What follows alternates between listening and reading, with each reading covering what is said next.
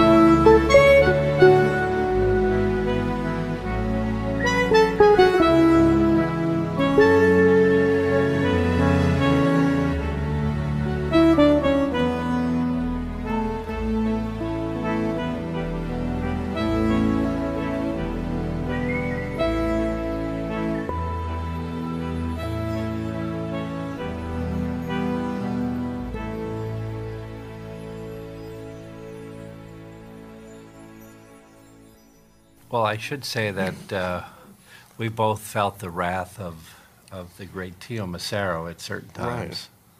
And uh, so we both have our badges of honor. Yeah. So talk about Teo for a minute. Well, you know, I mean, Teo, how many imposing characters did he work with? And he had such a great producing style.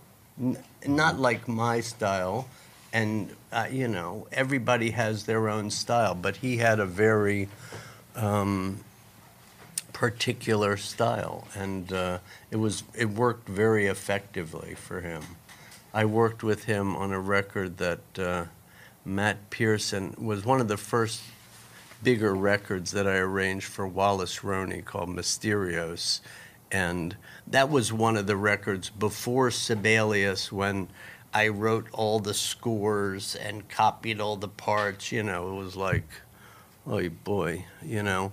And Teo was producing it with Matt, you know, and he would get in there. I remember the first song we did, I did a version of Michelle for him. He wanted Michelle from the Beatles. And I was seriously stumped how to get Michelle into a style that would suit Wallace and all kind of Brazilian, South American sounding songs. So I, I had to search long and hard, and I found it by accident, really. One day, it just I heard the melody in E minor in a kind of a Nardisy kind of way, and and Teo really liked the arrangement. And while we're in there recording, he goes, "All right, let's forget all the other songs on the record. We're going to do a 60-minute version of this one." And I went, "All right." and what I should have done was said, Teo, I have no idea how to do that because I didn't know how to open it up on the spot with, you know, it was like Geri Allen and and Wallace, but nobody else really soloed in the band, and I didn't know how to make it 60 minutes long. So it would have been interesting if I said, "Okay, come on in." You do it, Teo. I hired him once when Gil Evans passed away for about a year. I, I took over that band and had different guests every night, which was a crazy and stupid idea because I had to kind of rehearse every week for the gig, and it was very complicated. And one week I asked Teo to do it, and he brought in all his own charts. Remember that song Papers? Yeah. He said, he said, I did a new version of Papers for this, uh, you know, and he was just like, he took over the gig completely in the best way, you know, and he would, he would play backgrounds and get the horns going. Teo was great, and it was great to get to meet him here and, you know. I just remember uh, he had his secret device in the recording studio. I don't you know remember that. we recorded uh, with the NYU Big Band with him twice, and he had his secret weapon was uh, he would record the whole band and then excuse the rhythm section, and then he would overdub all the horns again. So everything would be doubled, and it would sound twice as big. Wow. And that was his. He says, "Don't ever tell anybody that." But Now you I told think- I everybody. think it's time. now That everybody was- knows. That was really interesting. He just doubled everybody. It's like doubling strings. Just the arrangement. ev- So when the guy took the course. solo, you just lay out, and so you're just playing along with yourself. That's a good producing. so that was an interesting thing. tip. But you know, just in case you don't know who Teo was, he he produced uh, Ellington. He produced uh, That I uh, didn't Dave know. uh, take take out or time out record. Dave Brubeck, uh, all Monk. of Miles Monk. He's the guy. Hey, Teo, how'd that sound? What record's that on? Miles Smile. Huh? Is it Nefertiti? Hey, Teo. Yeah, play it back. Play it back. How'd now, sound? but listen, Teo told me he he uh, confided in me, and he says, you know, I flew that into the record. Really? Yeah, he wanted that on the record. That was he had said that. He said, That's the snip that and put- producer's prerogative. And I mean, sorry, but I don't know that there would have been a Bitches Brew had it not been for Teo looking out how to edit things together and place them together. I mean, to me, in a way, he had a central figure, uh, central position, kind of like Gil Evans, where he had a lot of leeway and he had Miles's respect and uh, you know he could kind of do a lot of a lot of good and that was a a good position to be in. You you know, I don't know if I told you the story, but Teo got cut out of the record uh, kind of blue. Initially, he was listed as uh, him and Irving. Uh, um, Uh, uh, George Avakian, no, it wasn't George Avakian. It was Who was uh, that? who produced Teo. Uh, Who produced Kind of Blue? it was. Uh, I'll come back to me, but Teo said he produced it, and he was there. Uh, Irving. I don't know. Well, it'll, I honestly it'll come don't back know. to me. Um, But look, talking about getting cut out, let's just talk for a second about Gil Evans. Mm-hmm. You know, part of the art of arranging is getting cut out. You know, Irving Townsend. That I don't. I don't even know that name. Um, did he produce a lot of stuff? Yeah, he was on uh, Columbia too. Okay. But I mean, Gil Evans. I mean, does does everybody know now that Gil Evans wrote the piece that Bill Evans played before So What? You know, that little interlude. That's composed by Gil Evans. And and and Bill Evans played it. And a lot of the songs on uh, uh, you know, uh, Filles de Kilimanjaro, that was that was Stone Gil, you know, and you know he kind of never got credit for it, but you know, it's one of those gray areas because it's Miles. He kind of usurps the whole thing, and it's um, But he even goes, you know, further back. He wrote the uh, vocal choir arrangements for Charlie Parker and Old Folks, all those songs, and uh, of course uh, all the uh, Claude. Claude Oh, Thornhill yeah. stuff. So, uh, He goes how back. how close were you with Gil?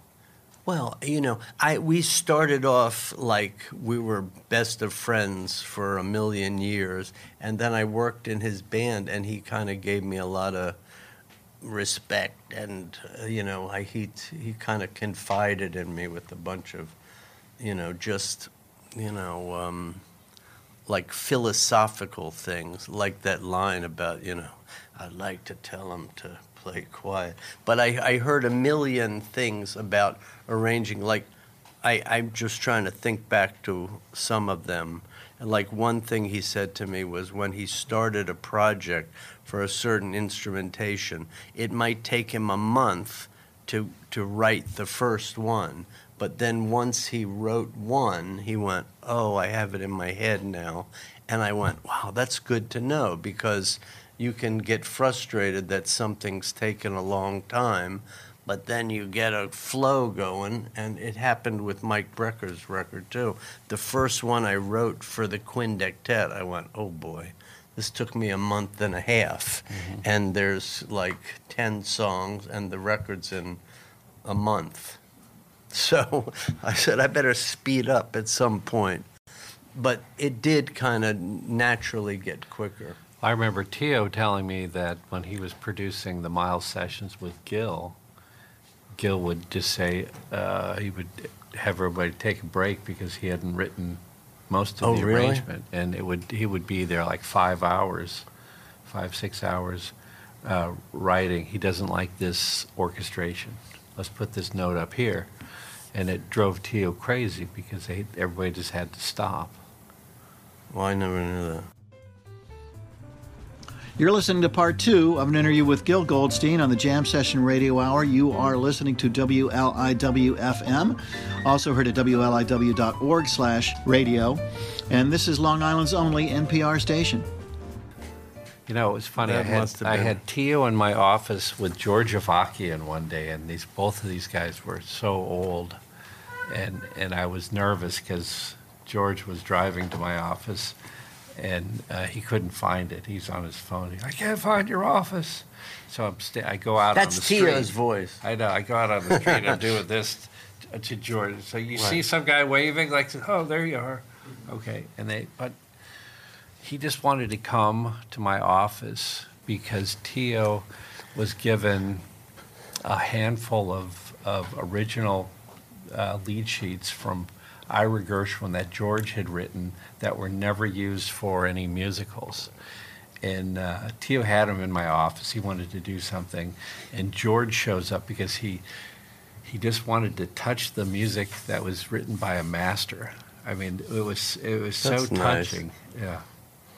That Yeah. is touching. And then I put these guys in a ta- in a no. George drove Teo back to Long Island, and they got lost. And they're calling me, "Ah, we're lost."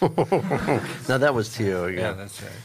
Well, I, sh- I cherish, you know, because I got to to hang out with Gil a lot, and he would like give me something to work on. He said maybe we could do this in the band, and he'd give me like a sketch to Ella Speed from his first record, and I was like, that's Gil's hand with you know, and you know I have them all framed in, you know, acid free things to just you know. Wow. So what was that? Uh, the the band Monday nights at uh, Sweet Basil. What was that? That was kind of a crazy band to play with. It was a little crazy.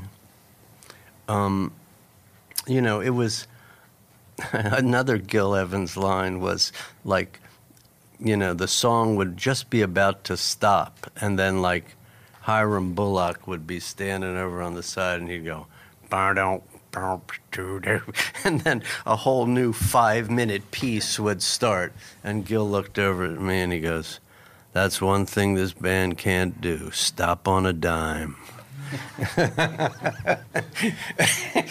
but he never really kind of made a big scene. And look, you know, it was, I was always wishing and hoping that, you know, we would do like, you know, you know, Blues for Pablo. Mm-hmm. So I was a little bit conflicted, but, you know, I got to hang out with Gil and I had access to scores and just Gil himself. So Did I he like to reminisce about the old days? And I don't think he, I don't remember him reminiscing too much, you know. The first time I ever called Gil Evans, and I, I was writing my book, which, i- which I the started Jazz in, Composer's Companion. which I hope is still available. I got a scare this year because it seemed like it was out of print, but it seems like it's coming back. And it's going to be an e-book now, and uh, I heard it was going to be a a movie. Ah, great minds. Um, so Now it's going to be a miniseries. a mini series. Yeah, that could be work good. Each chapter. Um, so I, I I I wrote this book, and it had sections on uh, where I interviewed about 20 composers about their process. So before I knew Gil Evans, I called him kind of out of the blue, and uh, you know, luckily I got him on the phone, and uh, I said I wanted to interview him, and he goes, "Oh, he goes, I'm not a composer anyway." And I said, "But when you do arrangements, you add so much material." He goes, "I don't consider myself a composer." So very humble. And then he says, "I don't think I'm going to do it." He said, "You got me on a particularly bitter day."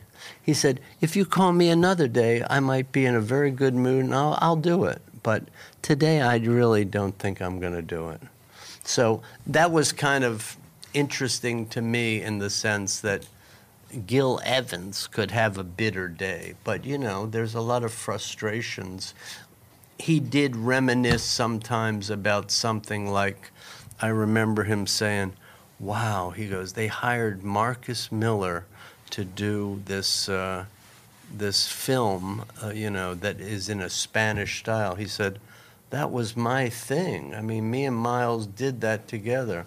Like, he was like, how come they didn't call me, you know?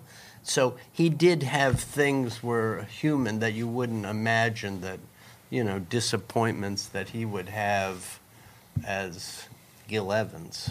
You know, I was always kind of humbled to see that. Well, one thought, when you called him back, you could have said, I'm writing a book called The Jazz Arranger's Companion. I wish I did. That's next. I still haven't gotten to that. But, you know, I never did call him back. I figured, like, you know, if he really. I also was going to interview Ornette, who. Ornette, I'm. I taught when I first moved to New York and I was getting a degree in education. I was teaching at a school in Greenwich, Connecticut, and I was friends with John Snyder from Artist House. And he says, You know who I bet would love to come up to that school? Ornette Coleman. I said, Really? And so he got him. I picked him up Wow. at the Waverly Diner, and we drove up to the Mead School for Human Development, and we did a whole, we did a whole, um, like an assembly for the kids, and um, I think it's on my website. I think I, it was videotaped, and and uh, he was jamming with the. Now, you Yeah. also uh, got to know Bill Evans. Bill Evans, yes. Bill, I met um, from writing my book also because um, Jeff Berlin was auditioning for him at the Vanguard one night to play in his band, and I was a friend of Jeff's. And then at the end of the night, Bill said, Is anybody driving uptown? I went, Yeah, I am. I lived in Washington Heights, and he lived in. Uh, in Teen- uh, Fort Lee, Fort Lee. Fort Lee at the time. And Jeff Berlin lived near me in Washington Heights, so I drove up Broadway and then I dropped Jeff off. And in the five minutes that I had Bill alone in the car, I was like, Mr. Evans, I'm writing a book about him, Fibonacci series. And I just like inundated him. And he was totally nice and friendly. And we became friends for the the remainder of his life, sadly. You know, we would kind of we would go out to dinner together and have lunch and I interviewed him and we this is like the worst story that I can think of at the moment related to Bill Evans. And it just it reminds me of being young and stupid because I wrote a song called 2BE and it was a, a all interval row. Did I ever do that with anybody that I taught? Uh, you you can write a melody of of notes rather than twelve tone. It's twelve intervals. You know what I mean? You use all twelve intervals before they before they start again. So I wrote a nice thing and it sounded like Bill Evans to me. So I played it for Bill Evans, which was a big courageous move for me to do that, um, just to play in front of Bill Evans. And then he said, Oh, I like your inner voices moving around. Yeah, nice. He goes, But the chords are not quite there. And I said, What do you mean, not quite there? He goes, You know what I mean, not quite there. And I went, Oh, jeez Wow. okay, you know, but you know, he meant like I don't think the chords are quite there. So he said, "Leave it with me, and I'll reharmonize it." Wow. So he did, and the next time we got together, he played it for me. And now I like to think this is what I was thinking. At first, it sounded a little shocking because I already had my chords. And I went, well, okay, it sounds good. I wouldn't have done that because those are not my true harmonies that I might have heard. But I thought maybe if I leave it with Bill, he'll play it, you know, and he'll record it. And I left it there. I didn't take it. And as I was leaving, I said, Hey, Bill, you know, I, I have a bunch of other tunes if you want to look at them, you want to work on. He goes, Gil, I have plenty of tunes that I'm working on that I don't really need. You know, in a very friendly way. He didn't say it mean, but I went, Oh, yeah, of course. Yeah, of course. And that was the last time I ever saw him. And I, I could never find out what the chords were. And I'm always like, how could you have done that? How dumb can you be? So, if you can remember not to do dumb things, that's one. If you have an opportunity to take a a reharmonization that Bill did of your tune, Did you know his wife or his uh, ex-wife probably at that time? I didn't know her. Hmm. I knew the I knew the girlfriend that he had at the end of his life. Her name was Laurie, Mm-hmm. and uh, I at the time had a roommate named Laurie. So Bill thought it was always kind of funny. Bill and Laurie and Gil and Laurie. I said, yeah, but we're not a couple. And uh, um, and uh, he also noticed that my phone number was the same forwards as it was backwards. He was, you know, Bill was a, really an intellectual, but he thought of himself not really as that.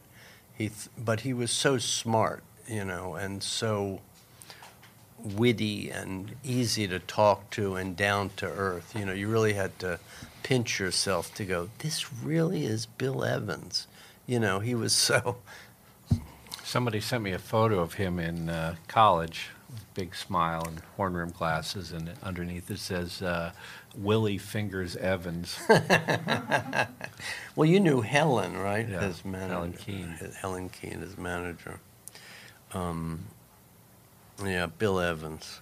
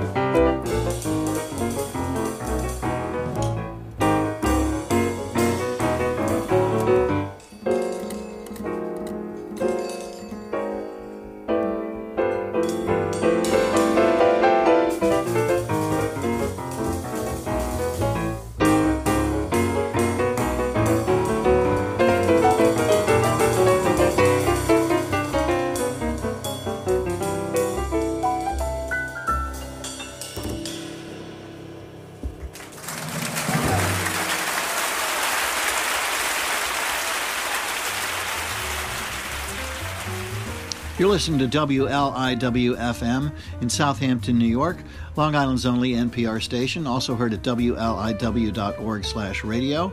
And this is the Jam Session Radio Hour and our interview by Dave Schroeder of the NYU Steinhardt School with Gil Goldstein. Hey, did you ever know Dennis Sandole? I did not know him. I just heard about him hmm. because all the Pat Martino ever yeah talk about him? he Yeah. they, everybody talked about him. You know what a great teacher. And I think Stern went and studied. Or no, no, that's the guy in Boston. Who's the Oh, guy? that's uh, Who was that guy? Charlie Banacos. Charlie Banacos. It's interesting how a couple guys become like kind of mecca teachers. And there was another guy that Mike Brecker used to study composition with, and Richie Beirach. And he was like a classical uh, composition teacher, and he had a lot of students. Some guys had studied with Henry Brant, like Teo, and then later on. Oh, I know Henry Brant. Yeah. And a lot of guys studied with Don Sebesky, his method. Well, that book kind of got me started to be an arranger, to just to have that book in my hand, and it's a great book, The Contemporary Arranger. Hmm. It's really just laid out very nicely. There's so many good arranging books, but that just happens to be a very convenient one. Well, we don't have time to talk about this because it'll it'll it'll just everything will be dwarfed if we talk about your numbering system in uh, uh, the Fibonacci series. Well, I, guess can do it not- really fast. Okay. Okay, so in, when I was in college, I started to hear about the Schillinger system, and uh, I was fascinated by it. And there was a guy who I don't remember his name in Baltimore, Maryland, that used to teach the Schillinger system. And I said, I got to go there and study with this guy. And um, so I went there, and the real thing that I got out of it was that, you know, you can look at pitch intervals I'm, I mean and and rhythms intervals of time as all numbered units you know and a half step is one a whole step is two. And uh, if you make an eighth note the basic unit an eighth note is one and a quarter note is two. And I went, wow, that's nice to get you off the, you know, notation, you know, prison. I said, I like to think of it like that. And then he also, you know, he was looking for numerical organic number series, and then it was very easy to apply that to harmony. You know, if you look at the Fibonacci series, one and one is two, three, you just keep adding it up. One and one, two, two and three is five, fi- three and five is eight. That becomes the uh, golden mean, the relationship between those as you get higher, it gets closer and closer to the golden mean. And that's a very organic and uh, mathematical criteria for beauty, you know, or natural beauty um, in painting or, you know, a natural form, spirals and stuff. So I found that a way to get into the mathematics. Was there any relationship with the Schillinger method and how uh, Pat Martino developed his system of major and minor? Probably because Pat was into Slonimsky, and Slonimsky was a student of Schillinger. Slonimsky wrote that that uh, thesaurus of you know he just looked for every ultra perpolation of one one two one two one one two you know he looked for every mathematical combination. But this is the interesting thing now is with Slonimsky and Schillinger, Coltrane studied with Sandole. Sandole. And so and you is think Sandole a guy? I don't know. Sandole connected him with uh, Slonimsky? I don't know. That I don't know. I don't really know what Dennis Sandole taught, honestly. Um, but I can't believe that it was too far from it. Just that it gets you a little bit away from, again, like the prison of major and minor and rhythms that, you know, occur too evenly and that you can apply any numbers. And now, the thing that everybody said that Schillinger is bad because it's mathematical and therefore it's cold and it's not human. But I've heard people say that Schillinger wanted you to be aware of all the possibilities, so you were like a computer. But, you know, it would make you just aware of more possibilities, and then one little combination would come out to you, and you'd go, huh, I might not have thought of that. You know, he was afraid that if we did all of our music based solely on intuition and I heard a melody I liked, I'm going to kind of reshape it a little, that art would not evolve. And he thought you could kind of engineer some things to go, hmm, it's like research and development. And maybe you have a good idea, you know, that you still have to, in the end, apply um, intuition to. Pat Metheny did a record, the one, The Way Up, is that the one where it's the whole record is, I, I forget the name of it, but he did, it's a whole long thing. And he started off using a book of Mick Goodrick's, which is all guitar patterns, you know. And he said, we're going to stick with that. And you can hear in the opening theme, it's some kind of. He said, we're going to stick with that for as long as it takes us. And then we're going to go, you know. And he said, after that, it's going to be intuition. But it got him started, you know. And Lyle's kind of a, a big mathematician, and he figured out a way on the some program that would, you know, generate every melody possible, you know. Mm. So, you know, it's a way to stimulate your brain that you can, you know, be like a computer and open to things that you might otherwise not ever think of. I think that's the best way to look at Schillinger. Okay, that was concise. It wasn't too bad. Okay. Hey, we're just about out of time, but Okay. uh, in these remaining few moments, is there any words of advice or wisdom you can share with our, our student class here tonight? Isn't that what I did already? You know, I would say beyond everything, you know, you have to be like a computer and prepare as much as you can so that when you get into a situation where you have to do something, you go, okay, I think I can do it. You know, don't be overconfident, and you're going to be nervous, you know, but that's good.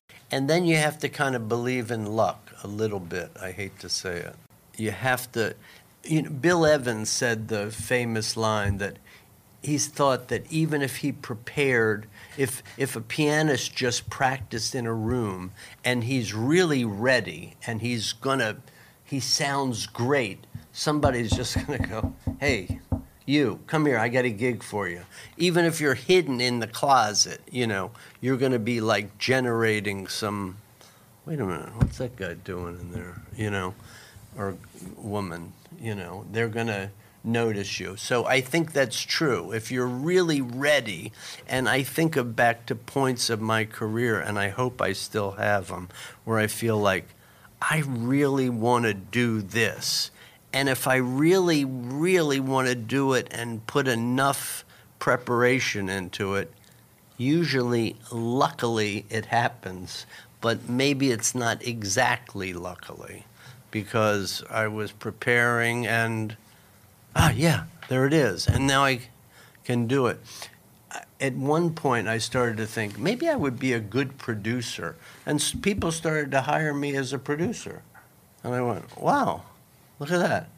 And Pat, you know, it was first through Japan. I did a tour there, and some people came to me and said, "We have someone, and we'd like you to produce it." I went, "Yeah."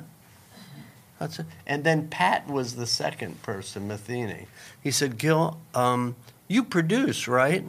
I said, "Well, yeah, I did. I did. I produced a project." He goes, "Perfect." He goes, you know, he says, we need a producer on this. He usually hired me for his jazz projects, like a trio, you know. It was it was low impact production, you know. I didn't go, hey Pat, come on.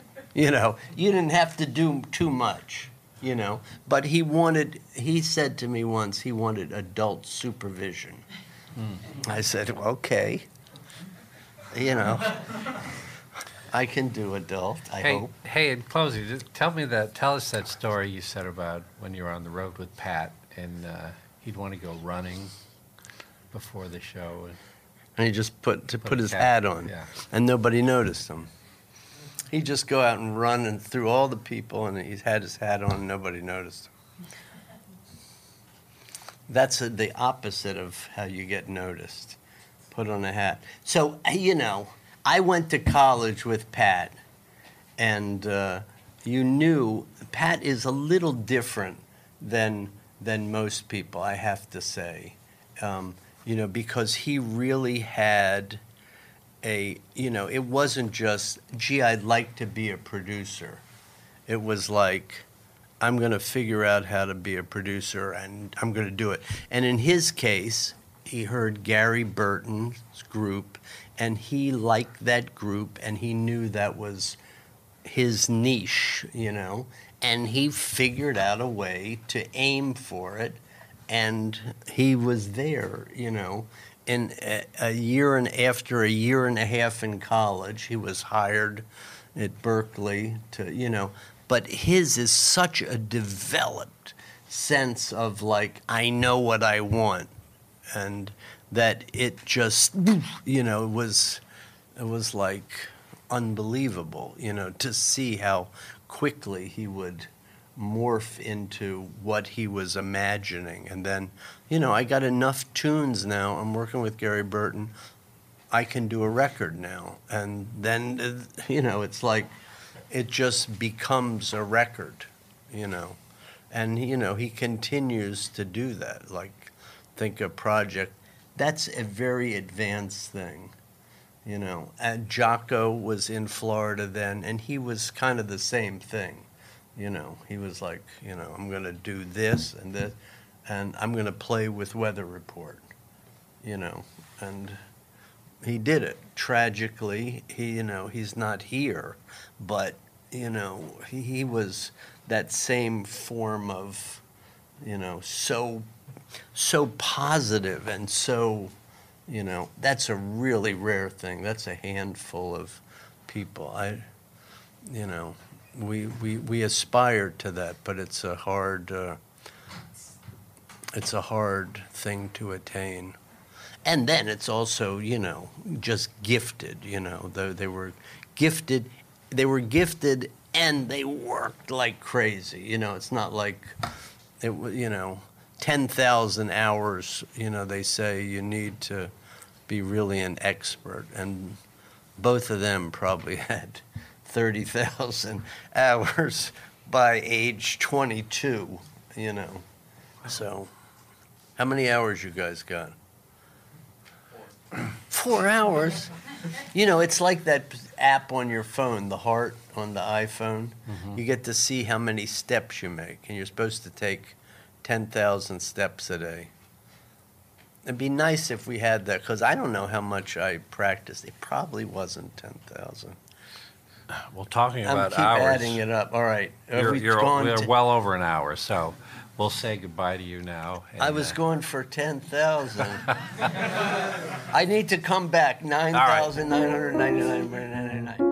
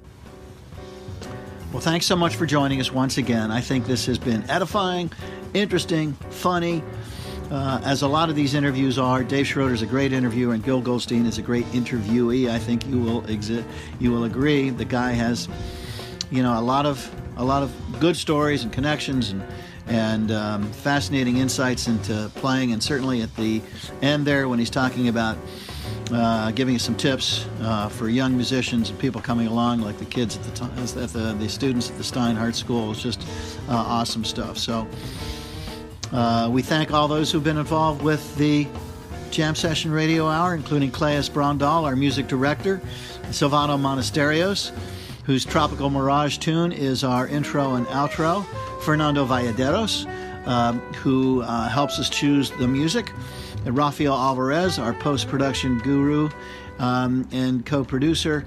We thank them all. We thank the Steinhardt School, Dave Schroeder, his producers, his co producers, Joseph Vella, Ed Barata, Shake Up Productions, and made possible by a gift from Selma Geller. Please with us, please come with us again next week when we come back to the Jazz, uh, the Jam Session Radio Hour and continue to bring you some really interesting insights into jazz and music in general. Keep music in your life, stay healthy. Uh, we are getting through this. We'll be we'll be back with you in the not too distant future with live music. Take care, and for the Jam Session Radio Hour, good night.